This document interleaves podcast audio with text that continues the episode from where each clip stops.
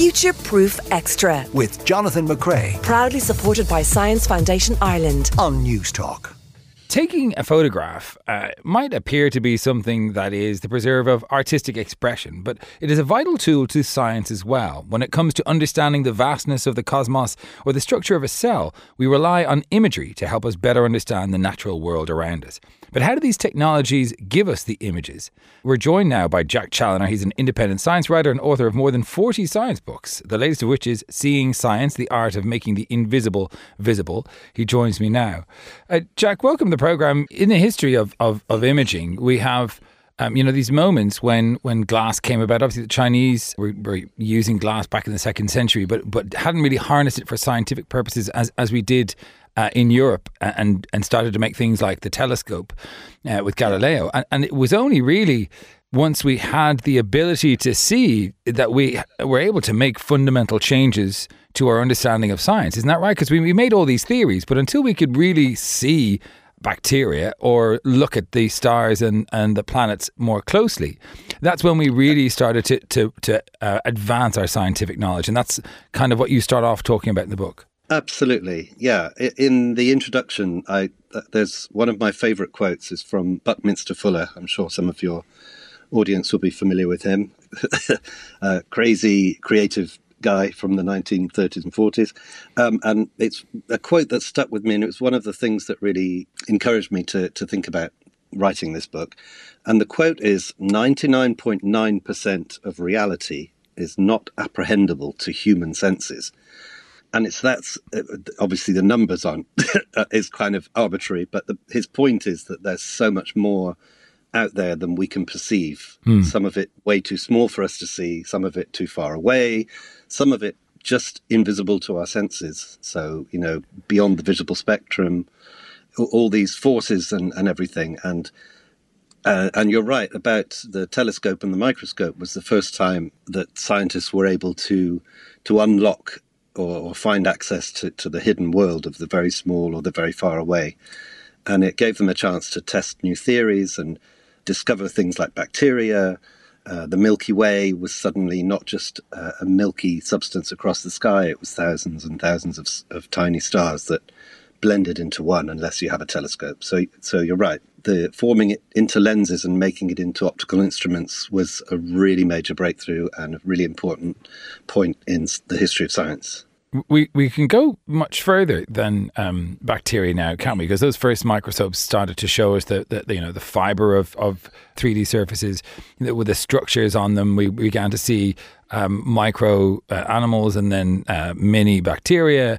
But now, uh, by the 20th century, we were able to image down to an extraordinary layer of precision. Talk to us about um, the first time we we imaged something like an atom.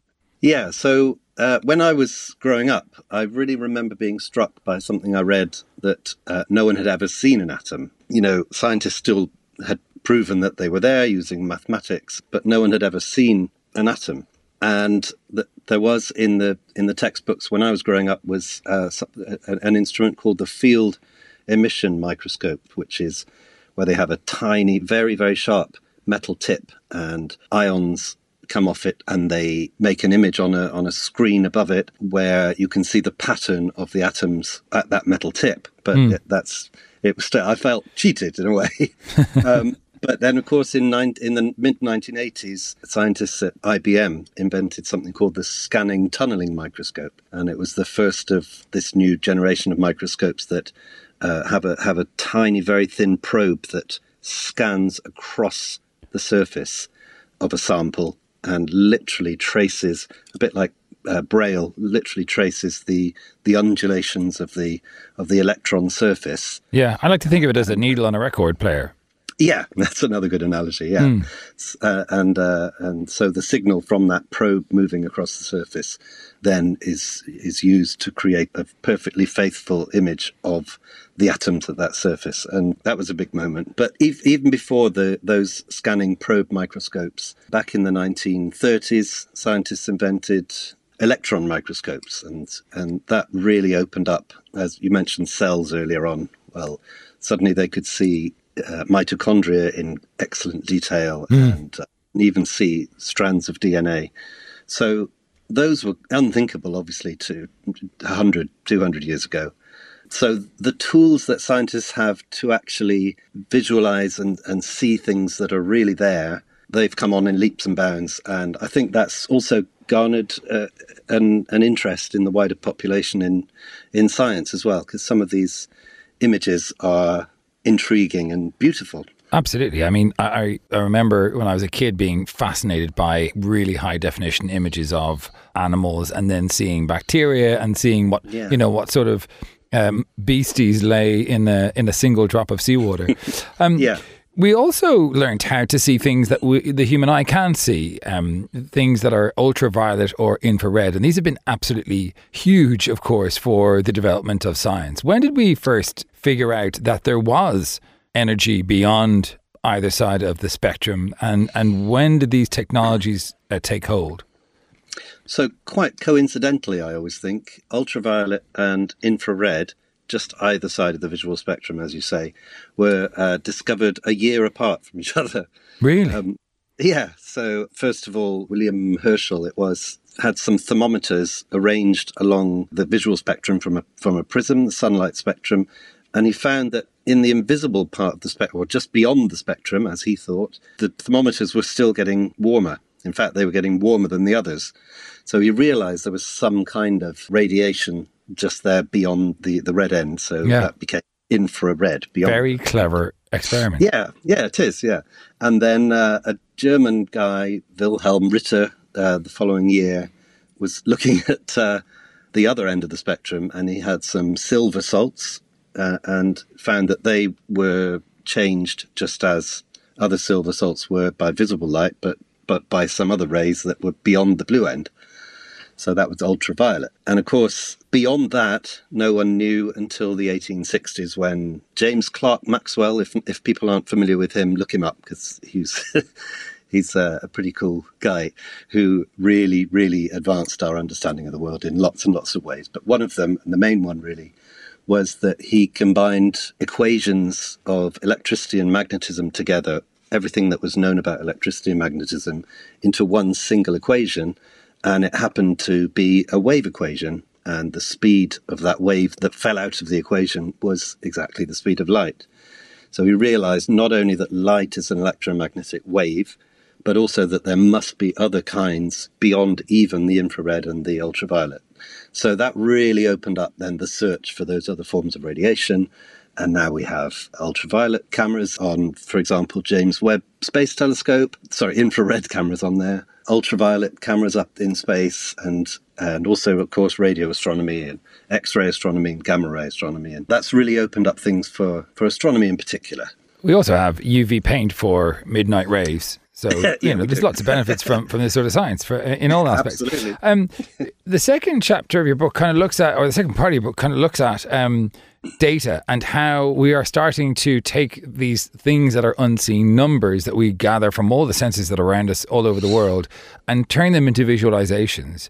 Um, yeah. Talk to me a little bit about, a little bit about this. This has obviously become a huge uh, field recently, but when uh, did we start to understand how important it was to see patterns visually when it comes to turning mathematics or data into something visual like a, a graph or an animation? So I don't know whether it's surprisingly early or surprisingly late for some people, but really, graphs didn't become an important tool of science until the late 17th century, really. So the first rudimentary graphs of, for example, volume versus pressure of a gas were drawn out then. And I think then there was uh, similar uh, subjects uh, in politics and and uh, and geography. People have started using graphs there as well. But in science, they're really really powerful because, of course, if you're doing a an experiment and the result of that experiment is a is a load of numbers, then just written down, the numbers make no sense at all.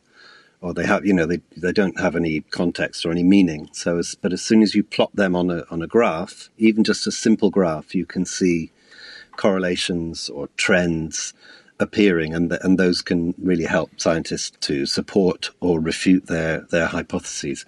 But there is one there's one graph in there, just quickly, that's uh, from the from the 12th or 13th century that looks like a modern graph, but it was uh, it was showing the positions of the planets as they change in the sky. So it was quite intriguing when I came across that.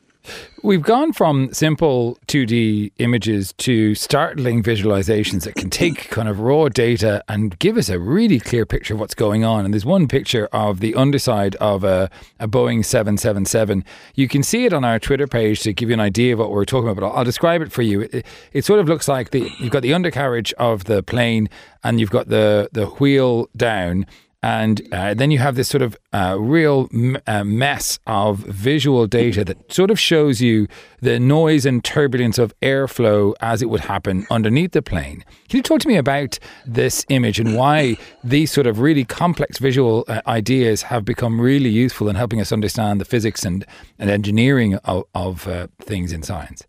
Yeah, uh, I think that aerodynamic simulations are always my favorite because of that word that you mentioned, which is turbulence. And they always look so dramatic because there's, it's the only way you can really study aerodynamic, complex aerodynamic situations because you can, you could put that Boeing landing gear in a wind tunnel or a flow tank with water going around it, but you could never explore what's really going on. Yeah, it looks um, like a sort of a, a crunched up carpet of airflow and, and yeah. being able to see how the air flows through this undercarriage um, yeah. and being able to presumably um, in real time tweak designs to make that a more smooth process and presumably less noise Absolutely. and less na- no, uh, loud and, and uh, for passengers and obviously more efficient. That's a, yeah. that's a, really exciting potential of simulation when you're talking about uh, industrial design. I would also say that I think scientists increasingly are choosing very dramatic ways to construct their images, particularly probably in space, especially the even the images from uh, the James Webb Space Telescope. The data that they collect is from invisible to us infrared radiation. They've got some vis- visible light cameras on board as well, but it's mostly infrared radiation that they're gathering, and they're producing these amazing dramatic images that almost look like, uh, we would imagine maybe that that's how we would see it if we could go into space ourselves and get close to these objects. But actually, it's a construction made to look like something as we would see it, but from infrared radiation. And similarly with the um, aerodynamic simulation, they use you know bright colors and just ways of making them look dramatic. And I think this partly to make them more eye-catching for a wider population as well as the yeah, fellow scientists. But also, I suppose, to, to, to add texture and, and context to maybe some of the mm. shapes, give, give them darker reds where they're hotter or more intense, for example. And uh, those sort of techniques have really allowed us to understand how things happen in the world around us. Imaging is such an extraordinary and important part of the scientific process, and it's explored in detail in the book, The Art of Making the Invisible Visible. Jack Challoner is the author. Jack, thanks for your time. Thank you very much. Future Proof Extra with Jonathan McCrea. Proudly supported by Science Foundation Ireland on Newstalk.